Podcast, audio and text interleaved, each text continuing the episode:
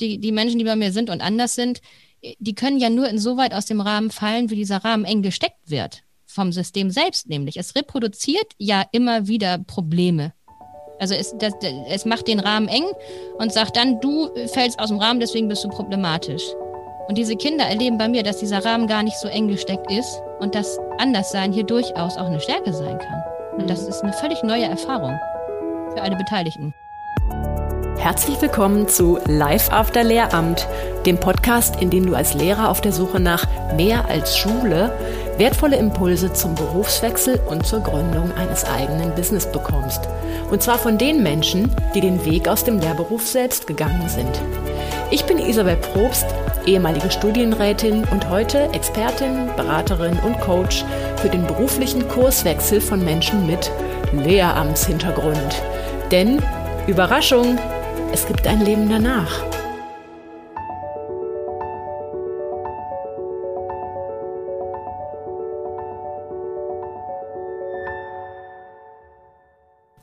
Hallo ihr Lieben. Ich hoffe, ihr seid gut in die wohlverdienten Osterferien gekommen und ich habe echt schon seit längerem Podcast-Entzug. Darum freue ich mich, dass ich nun endlich wieder eine neue Folge veröffentlichen kann. Und ausnahmsweise ist diese zeitliche Lücke mal nicht Corona geschuldet, sondern die geht auf das Konto meiner Kursfindergruppe, die jetzt seit Anfang März in den zweiten Turnus gestartet ist. Das Ganze läuft ja immer einmal pro Halbjahr und im Herbst 2020 waren bereits 17 Teilnehmer und Teilnehmerinnen dabei. Und dieses Mal, haltet euch fest, konnte ich noch mehr Plätze schaffen. Es sind sogar 31 Lehrkräfte, die da den Weg in die berufliche Neuorientierung gemeinsam mit mir antreten. Und weil ich ja auch so ein rastloser und lerngieriger Geist bin, habe ich es mir dieses Mal zur Challenge gemacht, meine Online-Methoden und mein ganzes Tool-Repertoire auch auszuweiten ich will mir ja nicht von Experten aus dem Distanzunterricht nachsagen lassen, dass ich jetzt nicht auf der Höhe der Zeit bin. Ne? Darum mithalten. Wir arbeiten also in den Sessions mit Breakout Rooms, wir arbeiten mit kollaborativen Whiteboards, zum Beispiel mit Mirrorboard und Jamboard, mit einer gemeinsamen Kursplattform, das ist mein persönliches i-Tüpfelchen, mit Coaching-Modulen, Videotutorials, Online-Worksheets und auch Video-Feedback und internen Messenger-Kleingruppen, wo sich die Leute jetzt auch schon außerhalb unserer Meetings eigenständig verabreden. Das macht unglaublich Spaß und es zeigt mir vor allen Dingen auch nochmal, dass ich eigentlich durch und durch Lehrerin geblieben bin, nur eben jetzt nicht im herkömmlichen Sinne, sondern komplett remote mit all den tollen digitalen und agilen Tools, die der Markt so bereithält und auch natürlich durch Kollaboration unter Erwachsenen auf Augenhöhe. Und das merke ich auch in meiner Alumni-Gruppe der Kursfinder vom letzten Turnus, wie das Format nachwirkt und wie die Teilnehmer sich jetzt auch noch regelmäßig zu Zoom-Calls treffen und ich auch immer mal wieder Nachrichten bekomme, was sich so im Nachfeld getan hat, die eine oder andere Kündigung und Bewerbung, die da noch läuft. Also es wird selbstständig immer weitergegangen. Super, super cool. Wenn du dabei sein möchtest, dann darfst du dich auf den Herbst freuen. Trag dich gerne dafür für meine Kursfinder-News ein. Die verlinke ich dir nochmal in den Show Notes. Dann wirst du benachrichtigt, wenn es wieder losgeht. Wie gesagt, das Ding startet einmal im Schulhalbjahr. So, bevor wir in diese Folge starten, noch einen ganz lieben Gruß, den ich aussprechen möchte, nämlich an meine vielleicht älteste Hörerin, eine heute 84-jährige ehemalige Hauptschullehrerin aus Duisburg. Und von diesen 84 Jahren war sie sage und schreibe 44 Jahre lang Lehrerin mit Herz und Seele, nämlich an einer Brennpunktschule in Duisburg, lange bevor man überhaupt von Brennpunktschulen geredet hat. Zugetragen wurde mir das Ganze durch ihren Sohn Markus S. Kleiner, Professor für Kommunikations- und Medienwissenschaft von der Berlin University of Applied Sciences. Der hat sich nämlich mit ihr hingesetzt und ihr meine Homepage gezeigt und den Podcast vorgespielt. Und in seinen eigenen Worten, seine Mutter ist jetzt Fangirl. Sie ist nämlich der Meinung, das hätte es früher mal geben sollen, das hätten auch viele Kolleginnen zu ihrer aktiven Zeit schon gebrauchen können, diese Impulse, um aus der Alternativlosigkeit dann doch noch andere Wege zu sehen und nicht so bitter zu werden. Also, liebe Frau Kleiner, ganz herzliche Grüße und besten Dank. Nun aber zu meinem heutigen Gast und das ist Corinna Milinski, die wir seit den Sommerferien 2020 ganz eng begleiten durften, nämlich bei dem gesamten Prozess ihrer Kündigung und der Gründung ihrer eigenen lerntherapeutischen Praxis im Hamburger Speckgürtel. Corinna war unsere Kundin für ein sechsmonatiges Gründercoaching und hat parallel dazu auch an unserer Teacherpreneur Mastermind Gruppe teilgenommen. Und wenn ich jetzt uns sage, dann meine ich Frank Probst und mich. Frank hat nämlich zweifach das große losgezogen. Also zum einen ist er mit mir verheiratet und zum anderen ist er Gründercoach und akkreditierter Unternehmensberater. Und in dieser Schnittmenge unserer beider Expertisen begleiten wir Lehrer in die Gründung. Mit Corinna zu arbeiten war eine absolute Freude, denn die hat so eine gewaltige Entwicklung durchgemacht in diesen wenigen Monaten, das werdet ihr gleich hören. Heute hat sie für ihre lerntherapeutische Arbeit eine Warteliste und wer sie kennenlernt, der ahnt warum, weil sie einfach eine unglaublich authentische und kompetente Pädagogin ist, der man instinktiv sein Kind anvertrauen möchte kann ich als Mutter jetzt mal so sagen. Corinna selbst hat sich im Schulsystem aber immer als anders erlebt und hat auch ihre Schüler betreffend einen sehr scharfen Blick, ganz scharfe Antennen für Personen, die aus dem Rahmen des Schulsystems herausfallen und anders sind. Heute hat sie genau dafür einen Ort geschaffen, wo das zur Stärke umfirmiert wird und wo Schüler und Familien darin unterstützt werden, ihren eigenen Lernweg zu gehen. In der heutigen Folge sind wir zu dritt im Gespräch, nämlich Corinna, Frank und ich. Ganz viel Spaß damit.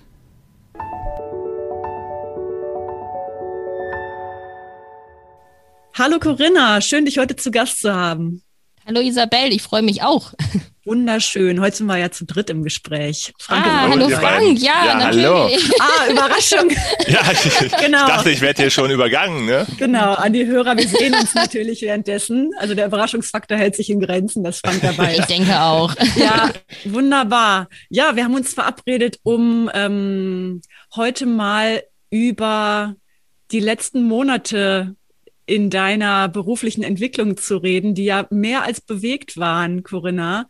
Und darum freue ich mich umso mehr, dass du Lust hast, mit uns darüber zu reden. Ja, unbedingt. Das möchte ich mit allen teilen. Sehr, sehr das schön. Das war schon ein Erlebnis, ja. Ich habe gerade mal so in meinen Mails gekramt. Ich finde immer ganz schön zurückzuvoll oder nachzuvollziehen, wie man eigentlich sich so kennengelernt hat. Und da habe ich gesehen, aus dem Juni 2020 stammt Oha. meine erste Mail, die ich von dir bekommen habe.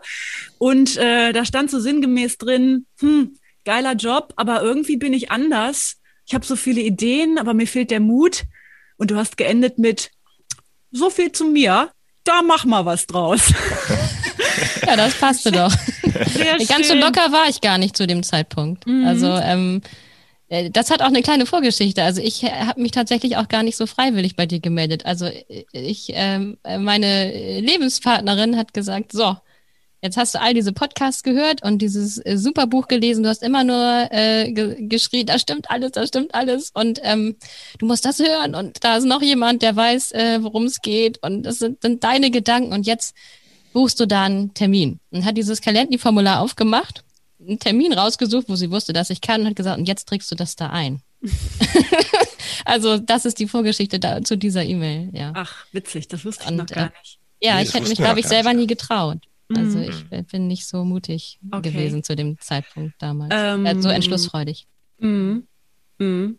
Ähm, cool. Du hast ja wirklich eine, also eine Wahnsinn, einen Wahnsinnsritt hinter dir, den wir natürlich heute ein bisschen aufdröseln wollen und auch unseren Hörern mal vorstellen wollen, was erstaunlicherweise in diesen wenigen Monaten du so aus dem Boden gestampft hast. Und vor allen Dingen ähm, haben Frank und ich die ganze Zeit gestaunt, was du als Person für eine Entwicklung in dem Ganzen gemacht hast. Ähm, wenn du sagst, mh, hm, du hast mir eigentlich gar nicht so freiwillig geschrieben, wie warst du denn drauf? Wer war die Corinna im Juni 2020? Ja, genau, das, das ist nämlich genau der Punkt. Ich war ein äh, vollkommen anderer Mensch, als ich heute bin. Also ich habe äh, ich war sehr zerrissen zu dem Zeitpunkt. Also ich habe gar keinen Plan gehabt davon, was ich äh, machen möchte. Ich wusste eigentlich nur noch, was ich nicht mehr machen möchte. Und habe mich in diesem Schulsystem überhaupt nicht gesehen gefühlt. Also ich habe äh, immer das Gefühl gehabt, irgendwie bist du anders als die anderen, irgendwie, ja, konnte ich mit, mit vielen Dingen, die Schule mir so bot, gar nicht äh, kompatibel sein für mich. Aber ich konnte das nicht für mich greifen. Also ich habe äh, ne, ich habe schon gemerkt, es belastet mich sehr. Dieser Job belastet mich unheimlich und ich habe irgendwie das Gefühl, ich passe da nicht rein. Aber so richtig greifbar für mich war gar nicht, warum eigentlich nicht. Mhm. Und ähm, hatte mich zu dem Zeitpunkt auch schon viel damit beschäftigt, wer bin ich eigentlich, welche Werte trage ich eigentlich in mir, was treibt mich eigentlich an und äh, woher kommt eigentlich dieses große Sicherheitsbedürfnis, was ich da so mit mir bringe. Also ich wäre ein totaler Sicherheitsfreak. Ich, ich habe diesen Job eigentlich äh, vor allen Dingen gemacht, ähm, wegen der Lebenszeitverbeamtung und wegen der Privatversicherung, was mhm. aus heutiger Sicht total äh, für mich äh, komisch und, und, merkwürdig wirkt, ich mir das aber sehr gut erklären kann aufgrund meiner Vergangenheit. Also mein, mein Vater ist an Krebs äh, gestorben und, und hat einen langen Leidensweg hinter sich gehabt äh, auf diesem Weg und war eben selber Lehrer und auch privat versichert. Und mhm. ähm, da war eben für mich ganz klar, ich brauche einen Job, der sicher ist. Das hat sich mhm. für mich einfach äh, ja, so ergeben, dass ich das machte. Aber es stellte sich dann schon heraus, dass ich äh, das gar nicht bin. Ich bin mhm. gar nicht so ein Sicherheitsfreak, wie ich dachte. das ist aus heutiger Sicht betrachtet eher lustig, aber ja, aber ich, ich saß eben zwischen sehr vielen Sicherheitsfreaks in äh, meinem Beruf. Mhm. Ich hatte mit ganz viel angstbesetzten Menschen zu tun. Ich hatte mit ganz vielen äh, tollen Menschen zu tun, aber eben auch mit einem Großteil Lehrerinnen und Lehrern, die eben doch sehr angstbesetzt agierten in dem, was sie taten. Also die eben nicht den Mund aufmachten zum Beispiel. Ich habe ich hab immer den Mund aufgemacht. ich habe immer gesagt, was ich dachte. Ich habe auch konstruktiv gesagt, was, was ich über das System dachte. Aber selbst kleinste äh, kritische Punkte wurden mir also als Kolossalkritik vorgeworfen und ähm, das stimmte so gar nicht. Ich bin ein Mensch, der immer sehr inhaltlich bleibt und eigentlich sehr ja, sehr fair bleibt in, in solchen Dingen und auch Kritik durchaus so formulieren kann, dass sie nicht verletzend wird und so. Und habe aber so häufig von Kollegen gehört, das hättest du so nicht sagen dürfen, das kannst du doch so nicht sagen, äh, das schreiben wir so nicht ins Protokoll. Und habe immer gedacht, mhm. was ist denn los mit euch? Oder was ist mit mir los? Also das ist ja auch das nächste, woran, woran man dann schnell kommt, an den Punkt, wo man denkt, mit mir ist irgendwas komisch. Mit mir war aber gar nichts komisch. Also aus mhm. heutiger Sicht betrachtet empfinde ich mich an der Stelle gar nicht so als komisch. Mhm. Ja, eher das und, System als sehr verschlossen. Ja. Mhm. Und wenn du sagst, es war im Grunde letztes Jahr noch eine ganz andere Version von dir selbst, eine ganz andere Corinna, was hat sich denn verändert in deiner Haltung oder in dem, wie du heute lebst? Ja, was hat sich verändert? Ich habe, glaube ich, ähm, erkannt, dass das Leben nicht so planbar und sicher für mich sein muss, wie ich dachte. Also ich, ich weiß schon, das wäre gelogen zu sagen, ich brauche keine Sicherheit mehr und das ist alles ganz einfach und das mache ich mal eben. Nein, aber in dem Moment, wo ich sehr, sehr gezielt, sehr ähm, strukturiert diese Selbstständigkeit angegangen bin, wurde mir immer klarer, mit jedem Schritt, den ich da tat, wurde ich innerlich freier und ich habe und, und trotzdem war das nicht die Katastrophe. Also trotzdem war das für mich jetzt nicht äh, der Punkt, wo ich sage, oha, da, da ging es jetzt irgendwie, ne, in dem Moment, wo du deine Komfortzone verlässt, äh, fühlt man sich ja schon erstmal unsicher.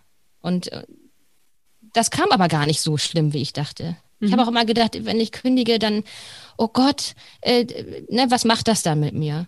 Und es ist das Gegenteil von dem eingetreten, was ich befürchtet hatte. Ich habe befürchtet, ich falle dann in so ein Loch und irgendwann kommt der Punkt, wo ich das bereue oder wo ich denke, jetzt wäre ich mal in der Schule geblieben aber der kam nie. Das bis heute nicht da.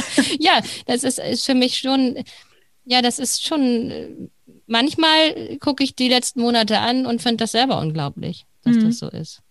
Jetzt haben wir ja schon so viel darüber geredet, äh, was denn in diesen mysteriösen Monaten passiert ist. Magst du mal kurz erzählen, ähm, so berufsbiografisch eine kurze Zusammenfassung von oh, Susi, ja. wer Herzblatt noch kennt?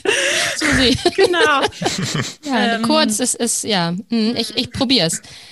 Ja, nach dem Abitur habe ich erstmal Grundschullehramt studiert. Äh, aber nur eine kurze Zeit, weil ich feststellte, mit den ganz Kleinen, das ist es nicht. Ich, äh, nicht, die Kinder waren es auch gar nicht. Es war eher diese Rolle, die ich da verkörpern sollte bin dann geswitcht auf Oberstufenlehramt in Hamburg, habe äh, Deutsch und Sozialwissenschaften auf Oberstufenlehramt studiert und ähm, ja, habe dann fünf Jahre Elternzeit nach dem ersten Staatsexamen gemacht, habe zwei Kinder bekommen und habe ähm, dann nach diesen fünf Jahren das Ref äh, angefangen. Damit war ich schon mal äh, ein Sonderling, weil, weil ich eben älter war als viele andere und weil ich eben Kinder hatte.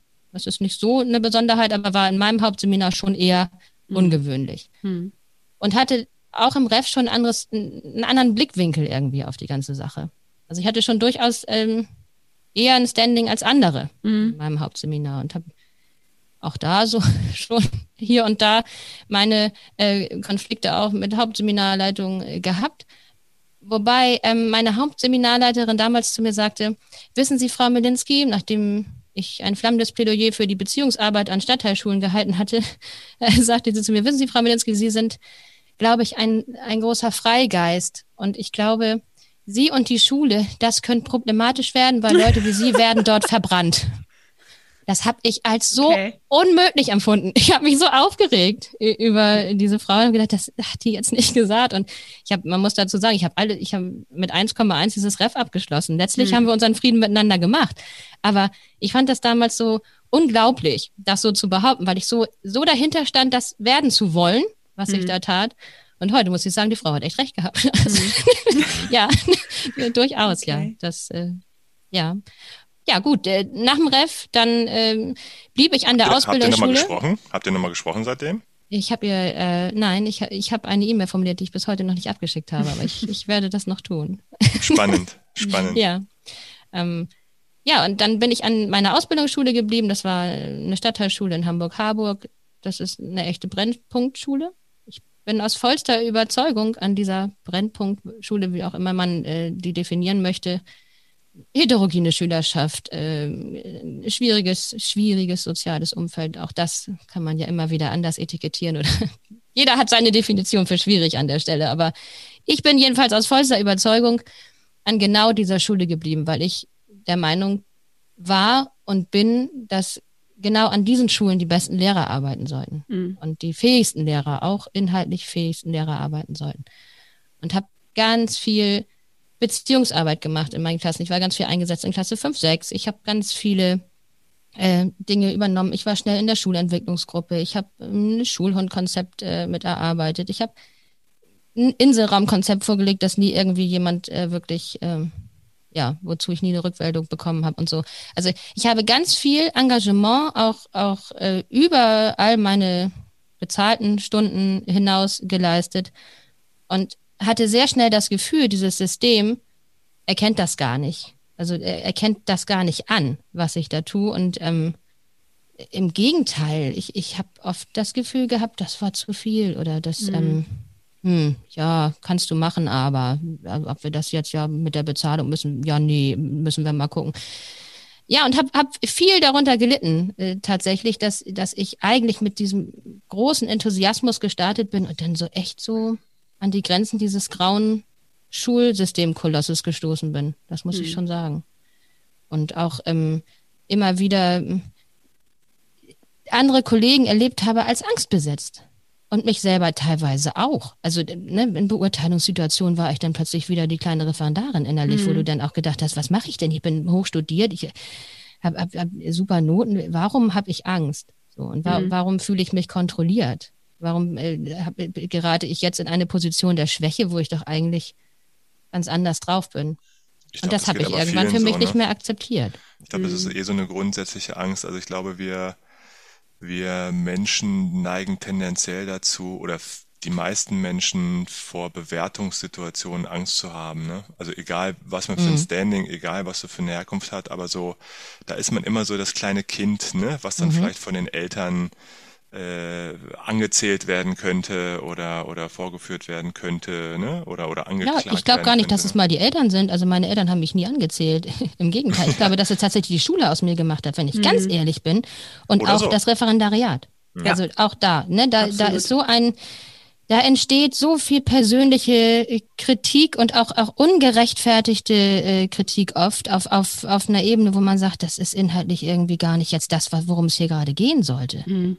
Ähm. Fällt mir gerade eine Parallele ein. Jetzt läuft ja gerade die neue Staffel von Germany's Next Top Model. Ui. Da muss ich echt immer so denken, dieses furchtbare Sendeformat lebt ja davon, auch davon, dass die Mädels so jung sind und so formbar ja.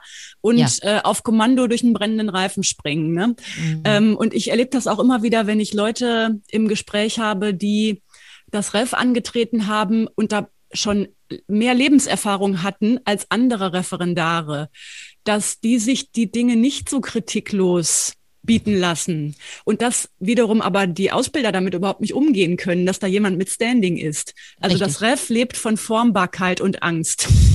Leider äh, ja, das, leider das ja. Bei, das ist ja. bei Germany's Next Top Model auch so schön zu sehen, diese jungen Hühnchen, äh, die machen dann da alles und ähm, das ist im Grunde im Referendariat an, äh, äh, ganz ähnlich. Und ich habe ein Foto für dich. Ja, die Lehrprobe war geil. Also das ist dieses Machtverhältnis, sehe ich da im Grunde schon fast gespiegelt. Und die Leute, die ähm, auch andere Berufsausbildungen schon gemacht haben, vielleicht sogar mit Ende 40 das Ref noch antreten, die leisten auch auf einer ganz anderen Ebene oft Kritik und stoßen damit auf totale Widerstände, weil man ihnen das nicht zugesteht, dass sie auch schon eine Berufsexpertise haben, die ihre Berechtigung hat. Mhm. Richtig. Ja, das ist, ist problematisch. Und, ähm, und vor allem, wenn man es weiterspinnt, ne, die, die Menschen, die selber ja immer in einer Machtposition den Schülern gegenüber irgendwo sind, haben selber Angst davor, in diese Defensive zu geraten.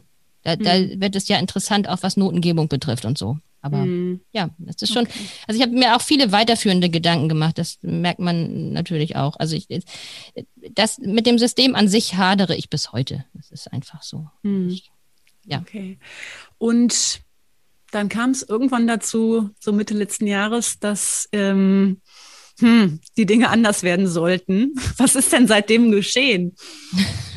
seitdem ist ganz viel passiert. Also ich habe äh, kann das gar nicht alles zusammenfassen. Also wenn man das selber so soll, dann ist das schon auch krass, das, das zu tun.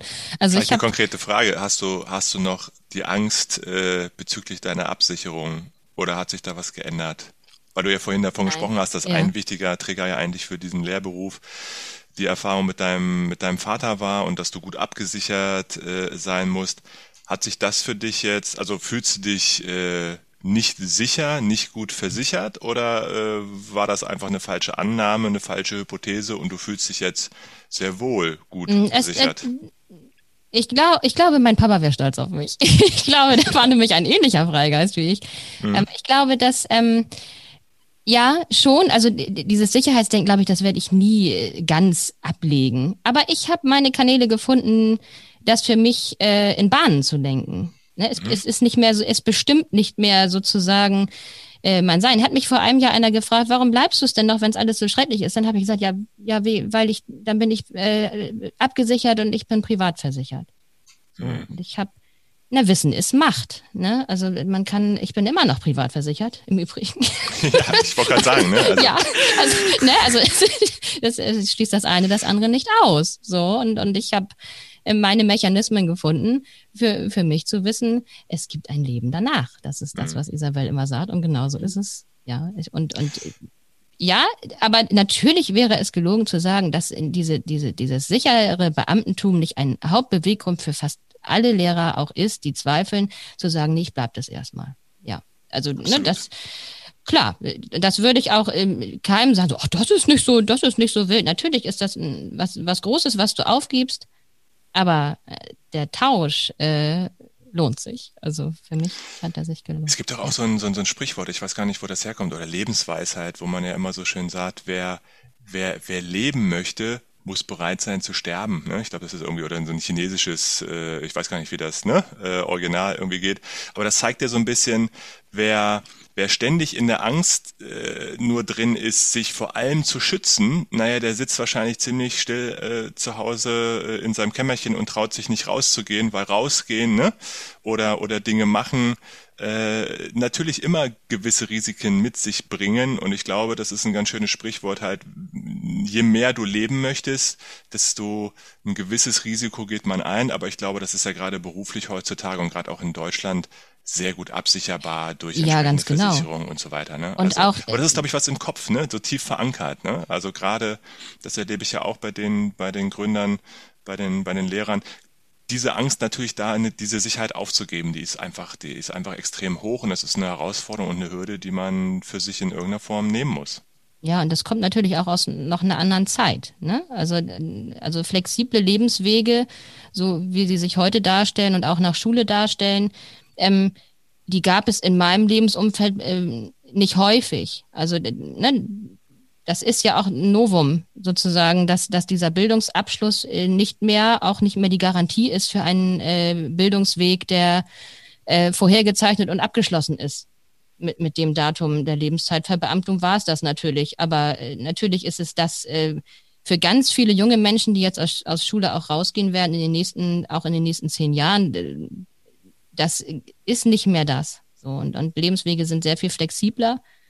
Und das birgt natürlich einerseits das Risiko, dass das Alte eben abgelöst wird durch was Neues, aber ich glaube, eine, eine Offenheit den Dingen gegenüber schadet nie. Es ist kein, kein Nachteil, sich auch darauf einzulassen, dass es ein Leben daneben gibt, das anders aussieht, das möglicherweise weniger sicher ist, aber das durchaus die Option bietet auf ganz viel mehr. Das, das habe ich erkannt. Ja. Mhm.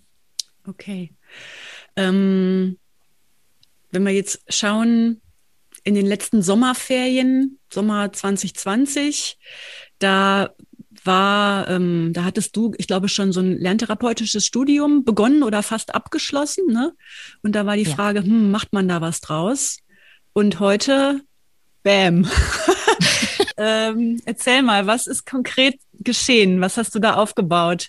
Ja, ich habe äh, eine Lerntherapiepraxis gegründet und ähm, ja, das stimmt. Ich hatte dieses Studium angefangen, aber so wirklich in, in, ich hatte keine Vision davon, was ich damit anfangen könnte. Das war eigentlich erstmal so gedacht als Idee, wie ich eigentlich mit meinen Inklusionsschülern besser umgehen kann in der Schule. Also ich hatte Schüler mit LRS und wollte da eigentlich ähm, gucken, wie kann ich denen eigentlich besser helfen und kam immer mehr zu der Erkenntnis, dass es eigentlich das, was, was mich total interessiert und was eigentlich so der Weg ist, den ich auch äh, unbedingt für mich gestalten möchte. Also ja, und habe hab dann wirklich innerhalb kürzester Zeit diese Praxis aufgebaut, gebe äh, Lerntherapiestunden einerseits, ähm, Nachhilfestunden andererseits.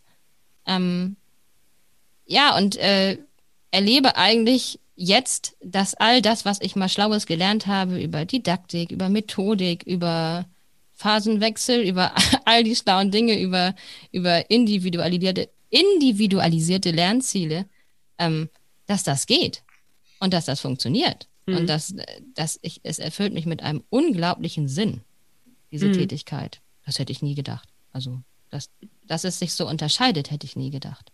Dass mhm. ich ähm, mit, mit einzelnen Menschen so viel auch effektiv arbeiten kann. Ne, das, das ist unheimlich effizient, wenn, wenn du natürlich, ist es eine 1 zu 1 Situation, Corona bedingt tatsächlich auch in allen Bereichen zurzeit noch. Ähm, und ich ähm, merke aber, wie, wie gut das tut, auch für mich zu sehen, dass all das, was ich kann und, und mitbringe, dass das mal Anwendung findet und auch funktioniert. Und am Ende ganz viel Sinn für beide Seiten ergibt. Mhm. Für meine SchülerInnen, denen ich super helfen kann, aber natürlich auch für mich und auch für die Eltern. Das ist eine völlig neue Art ähm, der Eltern, mh, mm, ja, Beziehung. Also das, ich bin jetzt auf Augenhöhe, wo, wo ich es immer schon gerne gewesen wäre. Ich war immer schon auch in Elterngesprächen diejenige, die die Leuten erstmal die Angst vor mir genommen hat, mhm. als, als Vertreterin dieser Institution. Und trotzdem gab es da immer diese Hürde, dass, dass Eltern sich eben nicht äh, mir so öffnen konnten und ich ja auch mich nicht so öffnen konnte, Eltern gegenüber, was ich wirklich dachte über das System. Und jetzt kann ich das und das ist total, das, das trägt mich schon sehr, weil mhm. ich immer wieder feststelle, es gibt so viele Kinder, die massive Schwierigkeiten dadurch bekommen, dass sie anders sind in Schule. Und das hat eine riesen Bandbreite. Ja. Mhm. Ich musste gerade ein bisschen schmunzeln, als du gesagt hast, du hast eine lerntherapeutische Praxis aufgebaut, denn das ist ja tatsächlich sowas von wahr. Du hast sie mit deinen eigenen Händen gebaut und äh, das sieht auch vor allen Dingen unglaublich cozy und hüge aus da drin. Alles wunderschön wie so ein Alpenchalet, wie ein Cottage, ähm, ein unglaublicher Wohlfühlort. Das stimmt. Heidi Klum würde es gefallen als Location. Ja. Die hätte ein Foto für mich an der Stelle. Sehr schön. Ja, sehr schön. Das stimmt. Es ist ein sehr gemütlicher Art und das auch ganz bewusst so gewählt. Einerseits natürlich für die Schüler, die sich dort unbedingt wohlfühlen sollen und das hat überhaupt nichts mit irgendwie schlimmer Nachhilfe, äh, so wie, wie von vor 20 Jahren und jetzt muss die, jetzt muss die zwei noch geschafft werden zu tun, sondern das hat in erster Linie damit zu tun, dass wir da ganz viel Freude zusammen haben und die kommen echt total gerne zu mir. Sie kommen mit einem Lächeln rein und gehen mit einem Lächeln wieder raus. Das, mhm. das ist ja mal das größte Lob. So. Ja. Und äh, freuen sich und oh, ich freue mich schon auf nächste Woche. Das ist, das ist sehr schön. Und wir haben unsere Teezeremonie dabei. Das heißt nicht, dass wir nur äh, Tee trinken und Kekse essen. Nein, nein. Aber, aber es, ist, es ist eine sehr vertrauensvolle Atmosphäre und es ist auch bewusst für mich so gewählt, weil ich endlich mal an einem Ort arbeiten wollte, wo ich mich wirklich, wirklich äh, wohlfühle. Und mhm. ähm, das Lehrerzimmer war das tatsächlich merkwürdigerweise nie. Mhm. ja lebenslänglich Pausenbrot. Mhm. Genau. das ist, das ist ja auch der große Vorteil. Ne? Also wenn man schon das Gefühl hat, ja, ich meine, gut, wir haben es ja schon geklärt, äh, ich glaube, es gibt noch genug Sicherheit in deinem Leben, aber das Gefühl, ja. Sicherheit aufzugeben, dann ist ja das, was auf jeden Fall, äh, was du auf jeden Fall gewonnen hast, ja, was äh, genau das, ne? Also, dass du dich wohler fühlst, dass du dich befreiter fühlst und dass du dir einen Ort geschaffen hast, wo du gerne arbeitest, dass du so arbeiten kannst ne, in deinem Kompetenzbereich, wo du dich wohlfühlst. Und äh, das ist ja das, was, was ja auch, äh, ich sag mal so, was es ja auch leisten muss, wenn man ein Stück Sicherheit aufgibt, dass das ja dann der Gewinn davon ist. Ne? Richtig, und, und eben auch die, ne, die Möglichkeit, mir ich würde, wenn du sagst, du hast ja einen Arbeitsort geschaffen, ne? das ist auch immer interessant, dass es sich für mich oft gar nicht wie Arbeiten mehr anfühlt. Ja. Auch mhm. das ist total interessant. Ich arbeite jetzt, äh, wenn du auf die Stunden guckst, was ich für mein Business tue, sehr viel mehr als, als vorher. Und ich habe vorher echt schon viel gearbeitet für meinen mhm. Job als Lehrerin. Und ähm, es fühlt sich für mich aber niemals so anstrengend an wie ein Sechs-Stunden-Tag oder ein Konferenztag oder ein Tag mit Lernentwicklungsgesprächen. Ich war mhm noch nie, obwohl ich wirklich sehr, sehr viel arbeite, so erschöpft wie, wie damals in der Schule. Das ist mhm. doch interessant. Und auch das äh, Private und das Berufliche verschwimmt natürlich jetzt im Extremen, weil ich eben von zu Hause aus arbeite und eben nicht irgendwo in eine Praxis fahre und bin weg, sondern das, das ist alles hier am Ort. Und ähm, das hat aber auch so viele gute Seiten für mich. Und ich brauche keine Work-Life-Balance, weil es, weil Work und Life irgendwie eins werden. Ja. Also das ist, es das ist, ist genau, im Höchstmaß genau. interessant, äh, ne, dass, dass ich die nicht brauche, bräuchte. Ich denke auch nicht, oh, jetzt ist endlich Wochenende. Ich arbeite genau. am Wochenende ja. auch ganz viel. Ich schreibe meine Blogartikel, ich mache meine Podcast-Folgen und da habe ich Lust zu. Ja, das es gibt ein neues Stichwort. Ja. Es gibt ein neues Stichwort, äh, das fand ich auch spannend, äh, habe ich mal eine Diskussion gehört. Es geht gar nicht mehr darum, um, um Balance, Work-Life-Balance, weil das ist eigentlich schon ein falsches Wort, ne? dass man irgendwie mhm. versucht, beide Teile irgendwo das aufzuteilen ist eine komplett falsche Grundannahme. Es ist Work-Life-Harmony. Ja. Das heißt also, diese beiden Welten miteinander harmonisch zu verschmelzen. Und dann, wenn man, das habe ich, weil ich habe auch immer so ganz, ganz lange für mich so, oh Mann, äh, ich arbeite zu viel äh, und ich muss das irgendwie trennen und dann setze ich mir Uhrzeit und manche kriegen das hin, dass sie irgendwie sagen, so 16 Uhr, jetzt bin ich nicht mehr selbstständig äh, für den Rest des Tages und dachte so, ich krieg das nicht hin. Ich bin irgendwie da und dann schreibe ich abends noch äh, irgendwie auf dem Sofa beim Fernseh gucken noch mit dem Kunden oder wie auch immer. Und das macht mir aber auch Spaß. Ne? Also und da habe ich so ein bisschen meinen Frieden äh, mitgeschlossen. Und wenn man halt mal äh, vormittags sagt, ey, weißt du was, jetzt gehe ich irgendwie mal äh, irgendwo hin und ich kann mir gerade die Zeit nehmen und jetzt gehe ich mal irgendwo einen Kaffee trinken äh, und das mache ich jetzt einfach mal. Das ist dann wiederum die andere Freiheit, die man sich dann auch mal nimmt. Und ich glaube, dass da habe ich auch meinen Frieden. Harmony. Work-Life-Harmony ist das Stichwort. Mhm. Dennoch jongliere ich natürlich auch trotzdem und ich würde das alles unterschreiben. Das, das ist tatsächlich so. Also, und auch, dass es verschwimmt, finde ich, finde ich absolut richtig. Und auch, auch für mich äh, fühlt es sich richtig an, dass das so ist. Das ist eben nicht immer Arbeit und dann, wenn Arbeit fertig, dann Freizeit, die ich nie hatte in meinem Lehrberuf, dann ja eigentlich, also ehrlich gesagt nicht. So, ne, auch Wochenenden waren ja irgendwie Korrekturzeiten oder Vorbereitung oder Nachbereitung. Ähm, aber natürlich jongliere ich äh, schon auch mit Zeitkontingenten. Mhm. Ne? Und auch jetzt äh, natürlich vermehrt. Äh, ich, ich habe auch natürlich, ich habe ich hab Kinder und ich äh, natürlich, äh, das ist schon so, dass sich das schon verändert hat, dass ich jetzt an den Nachmittagen arbeite, wo ich vorher die Vormittage gearbeitet habe, wo sie eben auch in der mhm. Schule waren. Und jetzt ähm, sehe ich aber auch sehr bewusst zu, dass es Zeitfenster gibt, die nur meinen Kindern gehören. Mhm. Das ist eben auch, auch was, was ich vorher ja auch nicht bewusst steuern konnte. Da wusste ich dann Montag, äh, dass Mittwoch wieder eine Konferenz ist oder noch wieder eine, eine, ein Gewaltvorfall passiert ist, dann war der Donnerstagnachmittag dann eben doch weg äh, für mhm. Gespräche und so. Und das kann ich jetzt sehr bewusst steuern. Und ähm, in, in meiner Arbeitswoche ist der Freitag äh, äh, sehr fest verplant als unsere Zeit. Also mhm. der Freitagnachmittag ist unsere Zeit. Mhm. So, und das, das würde ich auch nie für irgendwas anderes opfern. So. Ja. ne, also man muss schon lernen, also Zeitmanagement ist schon äh, ein wichtiger Faktor, äh, ganz abseits davon, dass Work und Life verschwimmen. Man, man muss einfach wissen, ähm, wie man seine Schritte plant und wo die Zeitkontingente sozusagen angelegt werden müssen, damit ja. es am Ende auch für einen stimmig wird. Ja. Aber das lernt man, glaube ich, mit der Zeit auch, auch noch viel besser. Das mhm. ist am Anfang natürlich auch ein riesen, eine riesen Lawine an äh, Arbeiten, die du tun musst. Und äh, ja, ich glaube, dass sich das sich ein. einspielt. Denke ich auch. Ja, das Verrückte ist, dass ich mich mit Zeitmanagement eigentlich erst in der Selbstständigkeit bewusst befasst habe. Und äh, von der Schule habe ich mich komplett leben lassen. Genau. Also da habe ich überhaupt nicht die Initiative äh, ergriffen, meine Zeit oder meine Nachmittage irgendwie zu planen, sondern mhm. es war komplett fremdbestimmt und so habe ich mich dann auch dementsprechend gefühlt. Ich habe das aber auch zugelassen. Das muss man ja sagen. Man lässt das ja zu, dass man gelebt wird von der Schule. Ähm, und als Selbstständiger verschwimmen natürlich die Grenzen komplett. Wenn du nicht deine Zeit planst, dann frisst dein Business dir die Zeit irgendwie weg. Das heißt, Richtig. das ist was vollkommen Neues, dass man aktiv gucken muss, okay, wann mache ich denn was und wann ist Schluss mit welcher Tätigkeit und dann ist Zeit für eine andere Tätigkeit. Das lernt man tatsächlich ähm, erst oder man setzt sich in der Selbstständigkeit damit bewusster auseinander. Ja, ja, viele Dinge lernt man so im Lehramt nicht. Ne? Also das ist, das äh, ist ja schon sehr vorstrukturiert und vorgekaut und so und so ist es und das ist ein Stundenplan und so läuft's. Ne? Das betrifft ja gar nicht nur das Zeitmanagement, also was man alles als Lehrer gar nicht so weiß. Also überhaupt der Selbstständige kommt in der Schule ja gar nicht vor. Mhm. Als, als Politik- genau. und, und Gesellschaftslehrerin kann ich sagen, in den Schulbüchern ist er inexistent. Mhm. Ja. Die Selbstständige sowieso. Also, da, davon mal ganz abgesehen. Als alte Feministin kann ich nur sagen, da, das ist interessant. Also die schon mal gar nicht.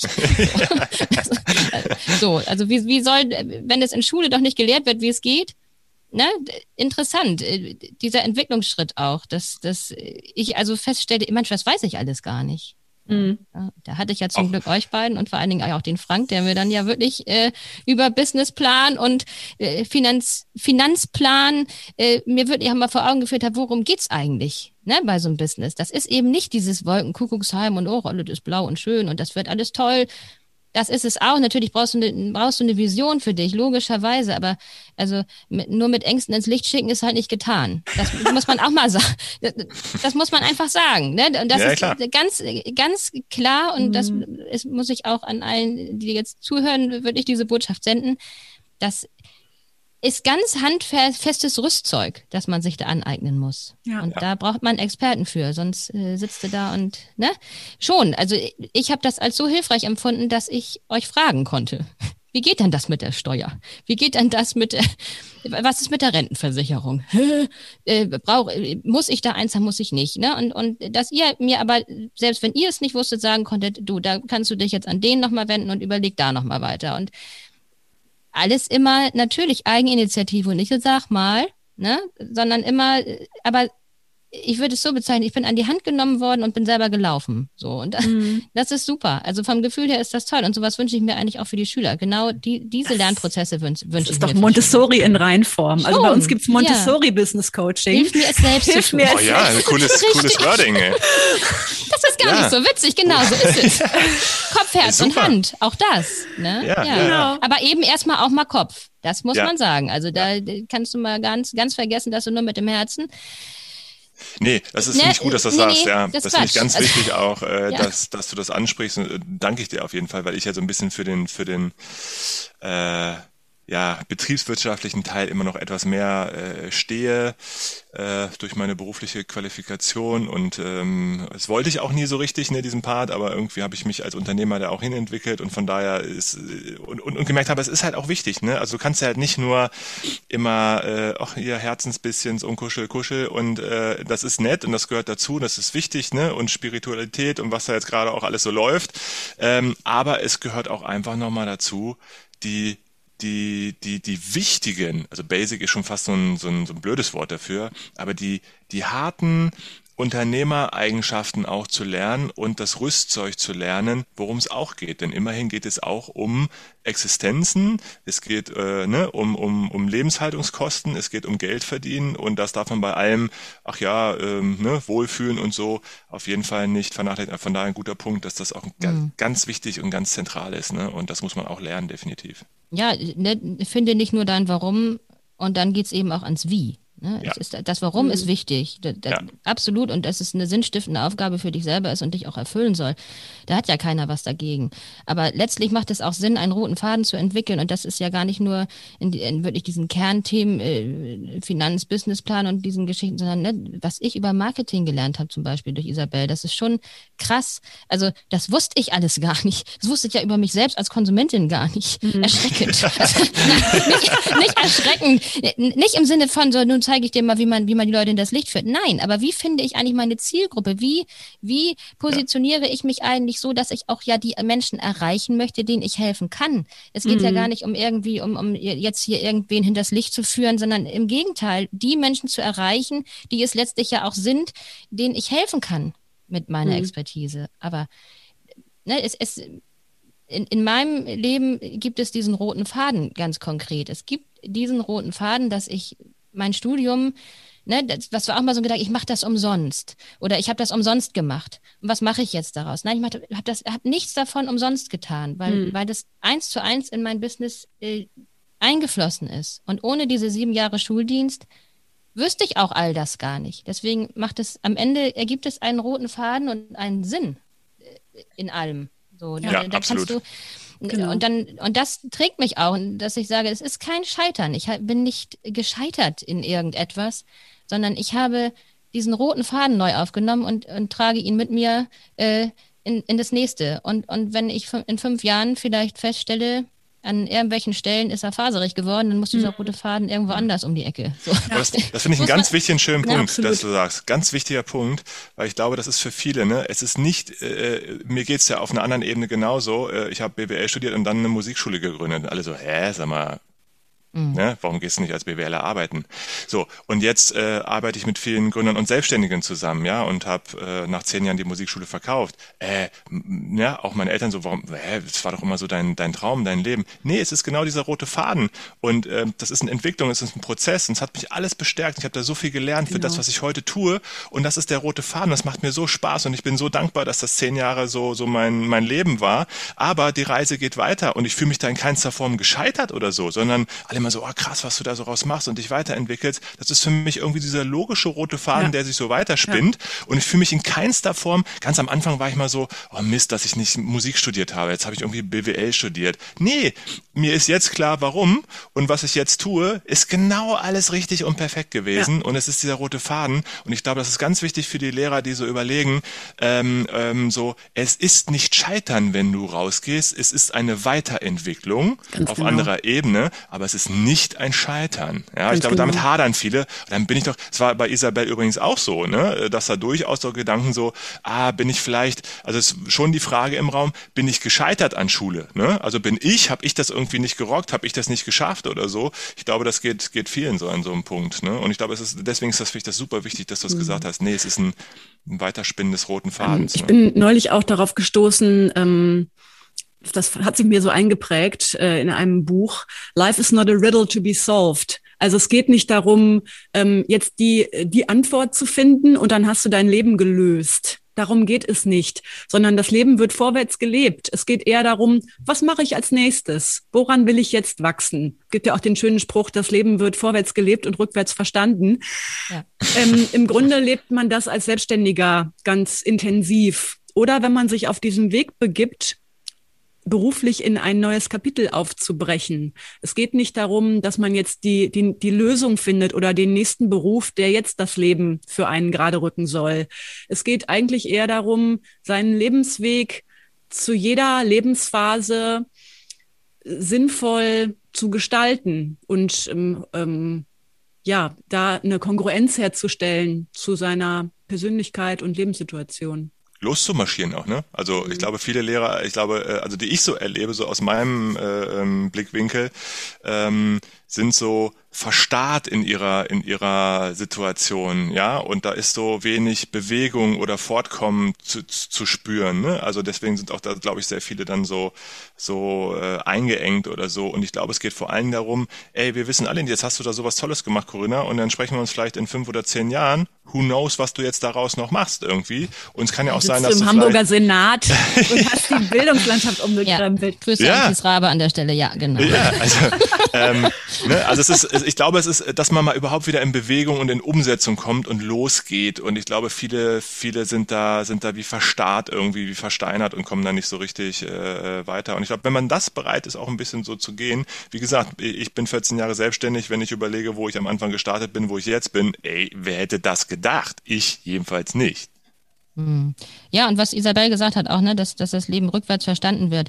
Auch das, sich, sich nicht dafür zu verurteilen, was gewesen ist. Das finde genau. ich auch ganz wichtig. Also nicht mhm. aus dem Lehrberuf äh, in, Hadern und äh, Selbstkasteiung rausgehen und sagen, das war alles falsch, was ich da entschieden habe. Nein, das war es nicht. Es war für mich in dem Lebensabschnitt richtig, das zu tun, würde ich sogar sagen. Es war mhm. richtig. Ich hatte dieses große Sicherheitsbedürfnis, ich hatte Ängste und ich, ich habe diesen Job ja auch sehr gut gemacht ich habe diesen Job geliebt äh, in vielen Dingen, äh, die ich da tat, aber eben das System nicht. Und es ist nicht falsch äh, zu gehen, wenn es nicht mehr schön ist. Ne? Man, genau. muss, man muss nicht aushalten so. Oder, man darf sich aber auch nicht verurteilen. Ich, ich habe so viele, die sagen, oh ja, hättest du dann lieber nicht gemacht. Nee, nee. Also das ist, es ist schon in, auf meinem Lebensweg durchaus sinnvoll gewesen, das erstmal so zu leben. Aber ja. jetzt ist was anderes dran. Mhm. Und das, äh, aber da muss man auch erstmal hinkommen. Äh, für sich selbst. Und ich glaube, man neigt als Lehrer sowieso dazu, viele Dinge auch, äh, auch zu bewerten, zu beurteilen, weil man das so wahnsinnig gewohnt ist. Mhm. Auch in diesen, in diesen Schwarz-Weiß-Mustern zu denken, weil das eben einfach so äh, gewollt ist in unserem Job. Und das machen wir mit uns selber auch sehr gerne. Das mhm. ist dieses, ist es richtig, ist es falsch? Aber gibt es vielleicht ein, ein Grau zwischen diesen beiden Tönen und ist es, ist es nicht vielleicht sogar sinnvoll, äh, erstmal dieses Grau für sich selbst zu akzeptieren? Das, das, das musste ich auch lernen. Das hm. wirklich, dass ich nicht immer wieder an den Punkt kam, so ja, nun bist du, hast du da irgendwie, jetzt hast du es umsonst gemacht und das ganze Ref umsonst. Das stimmt nicht. Hm. Das ist nicht wahr. Das bringt alles ganz viel für das, was ich heute mache. Hm. Ähm, um da einmal ganz konkret drauf zu schauen, was du heute machst. Ich wurde neulich angeschrieben, oh Isabel, du hast immer so tolle Gäste, die haben ja auch so interessante Tätigkeiten. Ich wüsste mal gerne mehr darüber, wie, wie eigentlich so ein Tag aussieht. Also ich habe offensichtlich einen äh, berufspädagogischen Auftrag auch hier mit diesem Podcast. Ähm, ich würde gerne mal wissen, wie sieht denn wirklich ein konkreter Arbeitstag oder eine Arbeitswoche bei dir auf? Äh, aus, wenn der Wecker klingelt. Wenn der, wenn der Wecker klingelt. Mhm. Da, ja, der klingelt der schon mal gar nicht. Du schläfst genau, da, das das wäre schön. Nein, er klingelt tatsächlich, weil die Heimbeschulung droht zurzeit. Also meine Lebensgefährtin und ich haben, wir haben vier Kinder, leben in Patchwork, mhm. haben außerdem zwei Hunde und zwei Katzen und diverse andere Tiere. Also hier ist schon High Life und der Wecker muss gar nicht klingeln, weil irgendjemand weckt uns schon. so, damit geht das schon mal los. Und die dann, Katzenpfote. Äh, ja, aber dann gibt es natürlich im Vormittagsbereich äh, schon äh, erstmal die Heimbeschulung zurzeit. Das bremst mich ein bisschen aus tatsächlich, weil mhm. das sonst der, der Zeitpunkt ist, wo ich so auch, auch für, für meine äh, neue Tätigkeit ganz viel gearbeitet habe schon. Ähm, aber das läuft im Moment auch ganz gut parallel. Also wir sind schon an so einem Punkt, wo, wo die Kinder sind auch schon ein bisschen größer, sind äh, vierte Klasse und sechste Klasse und äh, das äh, merke ich schon, es entspannt sich ein bisschen. Das mhm. auch an, an viele Mütter, es, es, es kann funktionieren. Aber wir sind natürlich auch in einer guten Lage und sind hier zu zweit und können das auch zu zweit auffangen. Ähm, ja, und dann beginnt, äh, letztlich beginnt meine wirkliche Tätigkeit als Lerntherapeutin äh, natürlich um die Mittagszeit, weil Kinder dann natürlich aus der Schule kommen oder mit der Heimbeschulung durch sind oder die Mütter so verzweifelt sind, dass sie die Kinder jetzt bringen müssen, weil die Heimbeschulung so schrecklich war. Auch das, nein, äh, aber schon, äh, ne, früher Nachmittag beginnt meine Tätigkeit und dann äh, ist das äh, immer äh, in Einzelsettings arbeite ich ähm, im Ein-Stunden-Rhythmus und äh, bin meistens gegen 18 Uhr dann fertig mit, mit meinen äh, Lerntherapie- und Nachhilfesitzungen. Und äh, ja, dann mache ich äh, manchmal noch äh, Telefonate, ein paar Elterngespräche, die ich so zwischen Tür und Angel nicht führen möchte. Die, die schiebe ich dann sozusagen in den Nachgang des Tages oft. Ähm, der Freitag ist tatsächlich äh, Lerntherapie und Nachhilfe frei. Das ist mein Tag für die Buchhaltung, Frank, natürlich. Mhm. ja. natürlich. Rechnungen, Ablagen, sämtlicher Couleur. Ja, auch das. Äh, liebe ich jetzt nicht so, mache ich aber brav, weil es auch sein muss. Es macht keinen Sinn, das aufzuschieben, kann ich äh, aus Erfahrung sagen. Das ist, ist Quatsch. Das, da muss man ran. Auch das, ne? kleine Schritte und immer so weiter. Sehr ähm, gut. Und ja, dann ist der, wie gesagt, der Freitagnachmittag ist, ist Kinderzeit und gegen, gegen Freitagabend äh, beginnt dann bei den meisten das Wochenende und ich äh, sitze dann mit meiner Freundin und wir planen den nächsten Podcast oder ich schreibe einen mhm. Blogartikel oder ja. Und das ist, das ist so meine Arbeitswoche ja, tatsächlich. Schön. Genau, dein Podcast. Aber da, da will ich gleich auch noch was äh, drüber hören. ähm, beziehungsweise werde ich den, das, das ist ja wirklich wunderbar, dass du das gestartet hast. Richtig cool, weil man da auch so viele Einblicke bekommt in die Denk- und Arbeitsweise ähm, von Lerntherapeuten. Das werde ich sehr gerne in den Show Notes verlinken, deinen das Podcast. Ist super, das freut mich natürlich sehr. sehr Danke. Sehr schön. Um dieses Mysterium Lerntherapie vielleicht auch noch ein bisschen mehr zu lüften. Was macht man denn in so einer lerntherapeutischen Einheit? ja, vielleicht muss man als erstes mal sagen, was grenzt es eigentlich von Nachhilfe ab? Das ist immer so die, mhm. die erste Frage, die Eltern ausstellen. Was, was macht denn da den Unterschied? Also Lerntherapeutinnen arbeiten letztlich ja vor allen Dingen äh, mit Menschen, die Probleme in Schule bekommen, weil sie bestimmte Problematiken, wenn man sie dann so etikettieren möchte, mitbringen. So, das sind, das sind äh, Kinder mit Aufmerksamkeitsdefiziten, das sind Kinder mit Leserechtschreibstörungen, äh, Leserechtschreibschwächen, äh, das sind äh, Menschen mit, mit Dyskalkulien.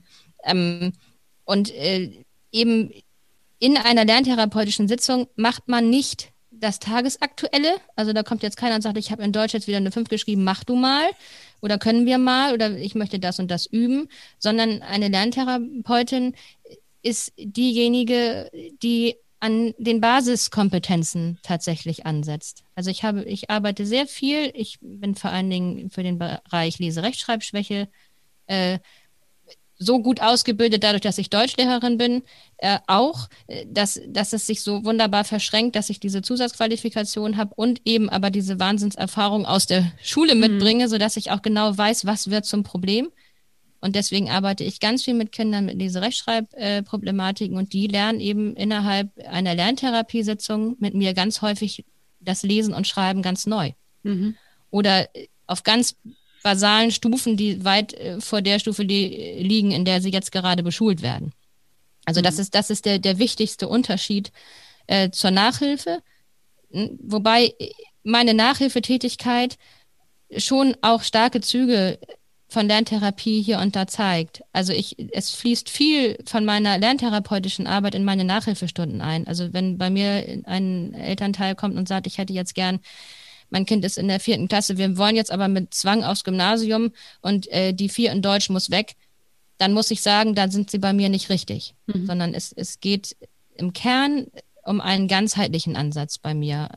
In Lerntherapie natürlich noch viel mehr, weil es ganz viel auch um, um ein Selbstbild geht, was da einfach mal am Boden liegt bei ganz vielen Kindern. Also mhm. ich, ich habe so viel mit, mit traurigen Menschen zu tun, die wirklich verzweifeln an Schule und auch mit Eltern zu tun, die auch an Schule verzweifeln. Und das ist immer erstmal eine ganz äh, traurige Geschichte, wenn wir uns zum ersten Mal begegnen und dann machen wir uns gemeinsam sehr effizient auf den Weg. Und ich könnte gar nicht sagen, eine Lerntherapiestunde läuft so oder so ab sondern mhm. das ist eine ganz individuelle Lösung für jedes Kind zugeschnitten tatsächlich. Mhm. Und aber was immer gleich ist, ist, dass es eine sehr große Vorhersehbarkeit gibt. Es gibt eine klare Struktur für jede Stunde, die jedem Kind auch am Anfang klar ist und die sich immer wiederholt. In Varianten natürlich, aber gerade für Kinder zum Beispiel mit, mit ADHS ist das so wichtig, dass die auch wissen, die fünf Minuten, die muss ich jetzt durchhalten und dann kommt ein Spiel und dann kommt dieses Spiel auch so, dass dieses Spiel letztlich auch ganz viel äh, mit, mit Konzentration und so weiter zu tun hat. Das sage ich ihnen auch. Das ist jetzt ja keine motivationale Umverpackung und dann äh, ne, merken die das gar nicht, dass sie was gelernt haben. Nein, sondern äh, das alles ist sehr transparent und auch, auch sehr klar für die Schüler, was äh, Schüler und Schülerinnen, was eigentlich für sie äh, jetzt da passiert. Und es passiert für sie und mit ihnen und nicht, es wird ihnen nichts irgendwie durch mich äh, ja, vorgelegt und dann, jetzt ist das so und jetzt machen wir das, sondern wir sind sehr im Austausch darüber. Auch über Abläufe, die, da gucken wir auch immer wieder drauf und evaluieren das, fühlt sich das noch richtig an, ist das noch in Ordnung, wie wir das machen oder brauchen wir da irgendwie anders. Und deswegen ist es für jedes Kind individuell. Das ist mhm. tatsächlich so. Und das ist auch das Tolle dran, dass das so ist, weil jeder, der hier reinkommt, äh, hat, hat seine Wesenheiten und hat, hat, hat für mich so viel, er bringt so viel Sinn mit. Also es mhm. ist, ist ganz erstaunlich.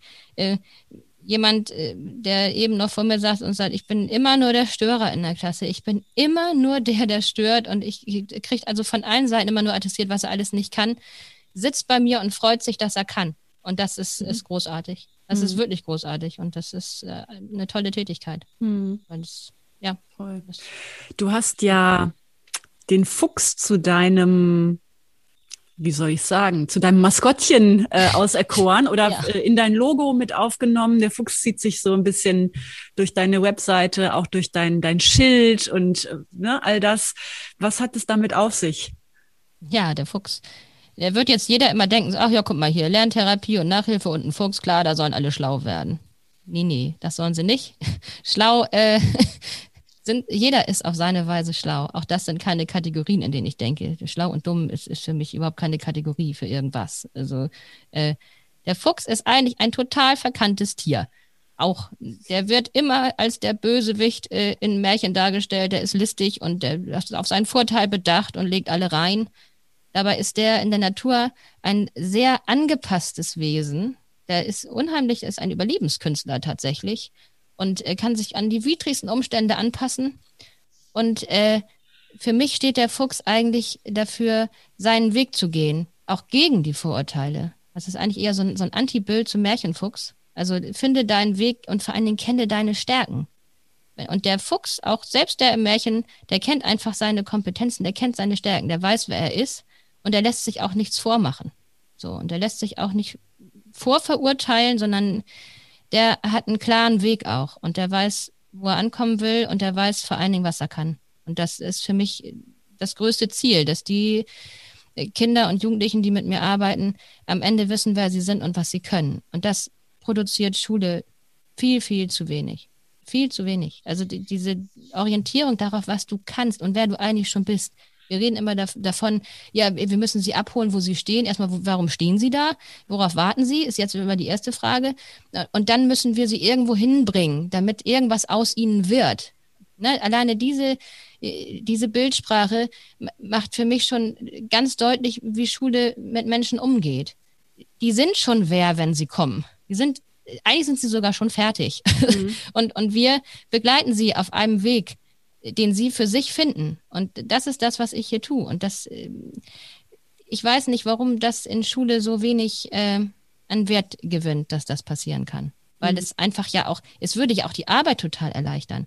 Auch die, die Menschen, die bei mir sind und anders sind, die können ja nur insoweit aus dem Rahmen fallen, wie dieser Rahmen eng gesteckt wird. Vom System selbst nämlich. Es reproduziert ja immer wieder Probleme also es, das, es macht den Rahmen eng und sagt dann, du fällst aus dem Rahmen, deswegen bist du problematisch. Und diese Kinder erleben bei mir, dass dieser Rahmen gar nicht so eng gesteckt ist und dass Anderssein hier durchaus auch eine Stärke sein kann. Und mhm. das ist eine völlig neue Erfahrung für alle Beteiligten oh, übrigens. Mhm. das ist, ja.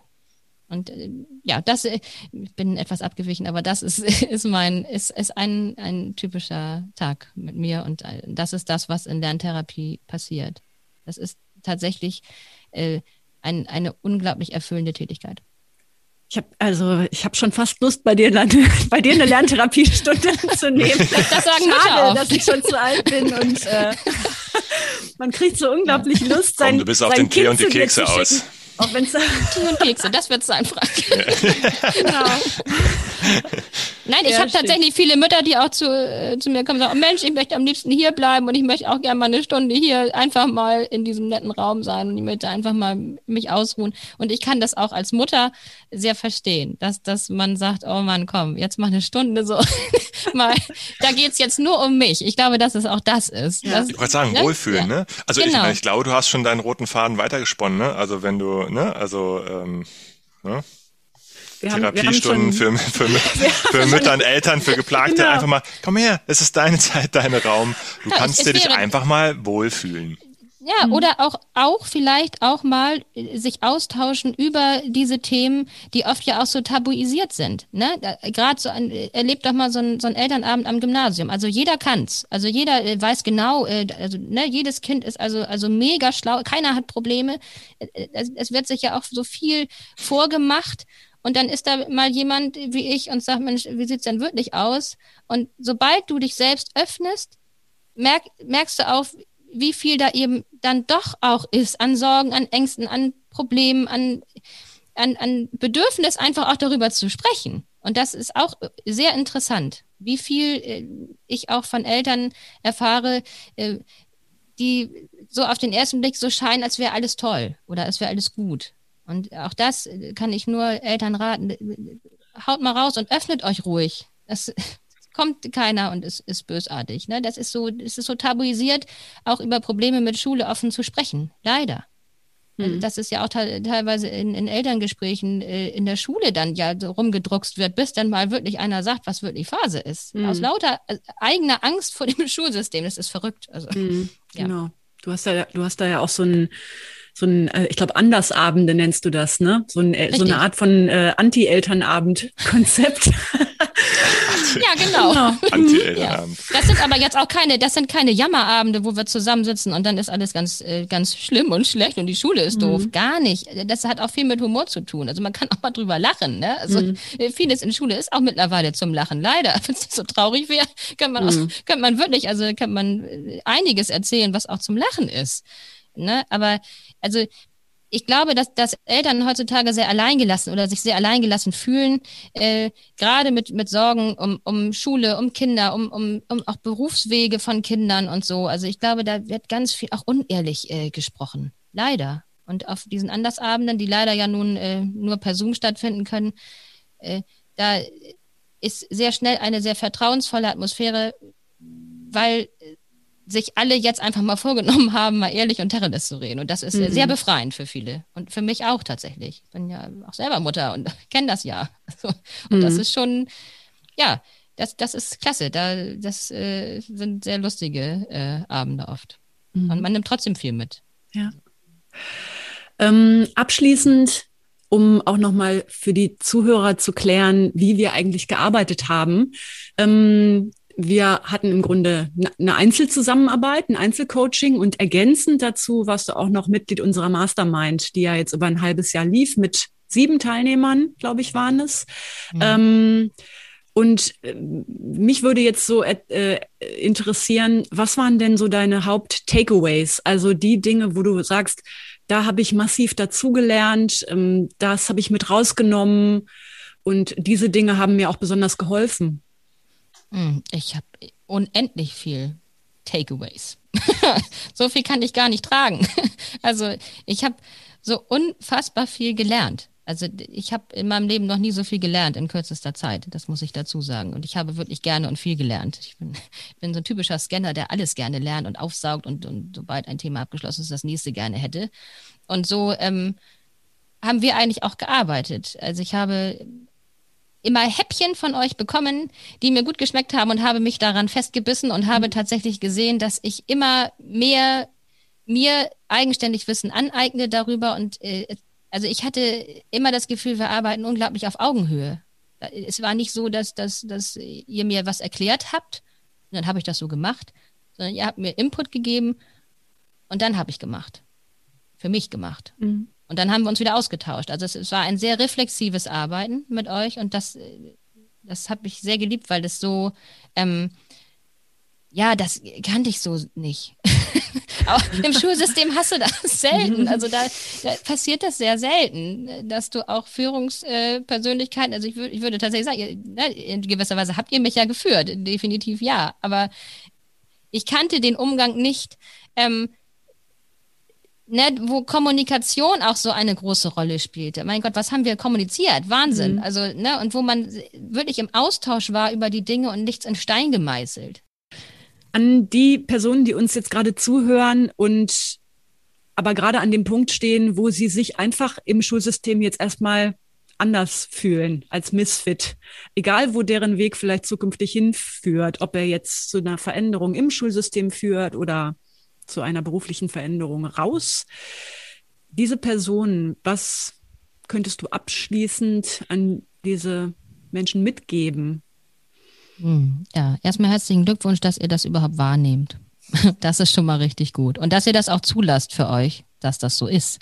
Auch das ist eine Hürde. Erstmal selbst zu erkennen, irgendwas ist mit mir anders, irgendwie fühle ich mich nicht wohl und irgendwas stimmt in dieser Konstellation nicht. Ähm, was ich raten kann, ähm, was Schule betrifft, also wenn man im System drinsteckt und das Gefühl hat, man ist fehl am Platze, dann sollte man sich in allererster Linie fragen, ähm, wo kommt das Gefühl denn her? Fast immer gibt es dafür ja ganz handfeste Gründe. Also ne, über sich selbst mal nachzudenken und zu gucken, welche Werte trage ich in mir, wie, wie werden die eigentlich, also wer, kann ich sie leben im System oder werde ich vom System über ganz andere Werte gelebt? Das ist die, eigentlich die wichtigste Frage. Ist das überhaupt kompatibel? Und wenn ich dann zu dem Schluss komme, ja, aber an meinem Beispiel zu sagen, vielleicht nein, aber ich könnte mich schon hier an diesen und diesen Punkten finde ich mich wieder, dann scheut euch auch nicht, das nach außen zu tragen und auch mal andere Menschen zu fragen. Es schadet nie, die Eigenwahrnehmung auch mal einer Fremdwahrnehmung zu unterziehen. Also in dem Moment, wo ich mich öffnete und sagte, ich äh, fühle mich fremd, waren da plötzlich ganz viele andere, die das genauso empfanden. Die haben das natürlich nicht öffentlich äh, gesagt, oft, aber hinter vorgehaltener Hand, weil ich habe mich da eigentlich jeder Zweite verstanden. Mhm. So, das ist schon interessant. Also sucht euch da auch ein Netzwerk und habt nicht das Gefühl, ihr seid damit allein. Und, und dann eignet euch einfach erstmal ordentlich Wissen an. Das mögen, Lehrer doch. Also, ne? Lest Isabels Buch, da wird aber auch schon ganz viel klar. Also es wird einem unglaublich, jede Seite, das stimmt, das stimmt auch. Oh Gott, oh nein, das stimmt wirklich. Oh nee, es ist, ist ja alles, es stimmt, ja, möchte ich auch, ja, möchte ich auch sagen können irgendwann.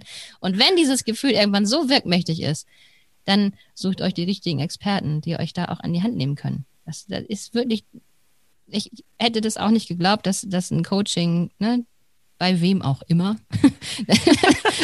dass ein Coaching so gut tun kann und dass es so effizient ist. So. Und wenn ihr dann die Sorgen ins Licht und so, dann ist das so. Mhm. Dann, also ist das bestimmt auch der richtige Weg. Also aber bei sich selbst anzufangen, bei seinen Grundwerten auch wirklich hinzugucken, das tut auch manchmal ganz schön weh. Das, ne, das ist nichts Schönes immer so, aber es macht total Sinn. Und dann fügt sich auch vieles. Das ist ja auch so ein Phänomen. Vieles fügt sich dann, wo man vorher Riesenängste hatte. Oh Gottes Willen, wie wird das jetzt? Und wenn ich das jetzt dem erzähle und so. Und dann plötzlich trifft man auch ganz neue Menschen in seinem Leben. Völlig neue Menschen, die ähnlich strukturiert sind, die ähnliches denken. Ne? Ich habe ein, ein, ein Riesennetzwerk auf LinkedIn zum Beispiel plötzlich und, mhm. und bin viel mehr Sozialwissenschaftlerin als vorher und liebe das. Also ich kann mhm. endlich gesellschaftskritisch arbeiten. Vorher habe ich das gar nicht, ich hatte gar nicht Kraft dazu. Weil interessant, also wie viel sich dann auch fügt, wenn man sich mal entschlossen hat, loszugehen. Wie mhm. viele plötzlich dann eben doch auch mitgehen. Das ist interessant. Toll. Vielen lieben Dank. Das äh, mit der Provisionssumme für die Empfehlung am Schluss, das regeln wir gleich im Anschluss. Ne? Ist, nein, ich möchte ja mal ganz klarstellen, dass das äh, von Herzen äh, tatsächlich auch so ist. Also ich, ich bin kein Mensch, der jemanden empfehlen würde, von, hinter dem man nicht steht. Niemals. Das freut uns natürlich. Das ist, ich bin der vollsten Überzeugung und ich werde euch äh, wirklich ein Leben lang dankbar sein. Das ist einfach so. Es klingt pathetisch und äh, sentimental, und äh, aber das ist einfach Fakt. Toll. Das, das, ich glaube, äh, Frank, da können wir, glaube ich, auch sagen, das macht uns auch so Freude. Ähm, auch gerade in der Zusammenarbeit mit Lehrern, dass man wirklich merkt, man, da, da stampft man einen gemeinsam einen neuen Lebensentwurf äh, die, äh, aus dem Boden oder man hebt da eine mhm. neue, eine auch eine neue Vision einer Persönlichkeit aus der aus der Taufe. Ja, ähm, vor allen Dingen, vor allen Dingen, was ich ja, ich habe ja nun auch wirklich viele, ähm, viele Gründer äh, begleitet oder begleite auch Selbstständige, die halt nicht aus dem Lehramt äh, kommen. Und ich stelle auch fest, dass die, dass vor allen Dingen die Qualität im Sinne von was, was denjenigen absolut mit Sinn erfüllt, also ein, ein, ein sinnvolles ja, äh, Business aufzubauen, äh, und gepaart mit halt diese, diesem existenziellen Teil und wirtschaftlichen Teil, dass das wirklich was anderes ist, häufig bei Lehrern, ähm, als ich sage jetzt mal einfach nur jemand zu so, ja, ich mache jetzt irgendwas und will ein kleines Online-Business aufbauen, wo man das Gefühl hat, ja, das, da geht's jetzt mehr so, äh, ne, irgendwas zu verkaufen und ein Online-Business aufzubauen und nicht wirklich ein, ein ja, ja, neues, neues Lebensgefühl auch irgendwo mitzuentwickeln, was sich dann auch wirtschaftlich dann natürlich trägt. Aber das ist, das ist eine ganz andere Arbeit und die macht äh, unglaublich viel Sinn für uns auch und, ähm, und natürlich auch Spaß ähm, äh, mit anzusehen, wie, wie bei dir, ne? Ja, Ziele können Lehrer, ne? Lernziele genau. können. Lehrer. Und Lehrer können, können wir auch. Können sehr methodisch. gut Konzepte schreiben, Entwürfe genau. schreiben und das schießen stimmt. dabei auch oft übers Ziel hinaus, weil sie Richtig. denken, das ist die UPP hier. ja, dazu neigt man. Genau. Sehr schön. Ja. Oh, Corinna, ich danke dir vielmals für dieses tolle, intensive Gespräch, das wir hier mit dir fü führen durften. Ja, sehr gerne. Du wirklich ganz viele Einblicke gewährt hast. Und äh, ich denke, man, man darf, also wir müssen kein Geheimnis draus machen, wo man dich erreicht. corinnamelinski.de ist deine Homepage, dein Podcast ist Anders Lernen. Da ähm, gibt es schon einige sehr, sehr spannende Folgen, die ich mit Vergnügen gehört habe. Und wer weiß, was wir noch alles von dir hören und sehen werden. ich sag Bescheid, wenn ich den Hamburger Senat übernommen habe. Klar, sehr schön. Meld mich dann. Wunderbar. Wir möchten, wir möchten gerne eingeladen werden. Ja, ja genau. ja, vielen Dank an okay. euch beide. Es war für mich eine große Freude, diesen Podcast mit euch zu machen.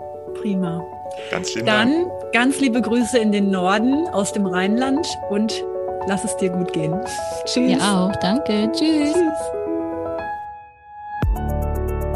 Du willst alle meine Tipps zur beruflichen Neuorientierung als Lehrer schwarz auf weiß? Dann schau mal in mein Buch Ausgelehrt. Ab morgen läuft die Schule ohne mich. Wenn du meine Unterstützung auf deinem Weg aus der Schule oder in dein selbstständiges Business möchtest, schreib mich einfach an. Entweder über meine Seite isabelprobst.de, über Facebook, Insta, LinkedIn oder per Mail an kontakt.isabelprobst.de. Bis ganz bald, deine Isabel.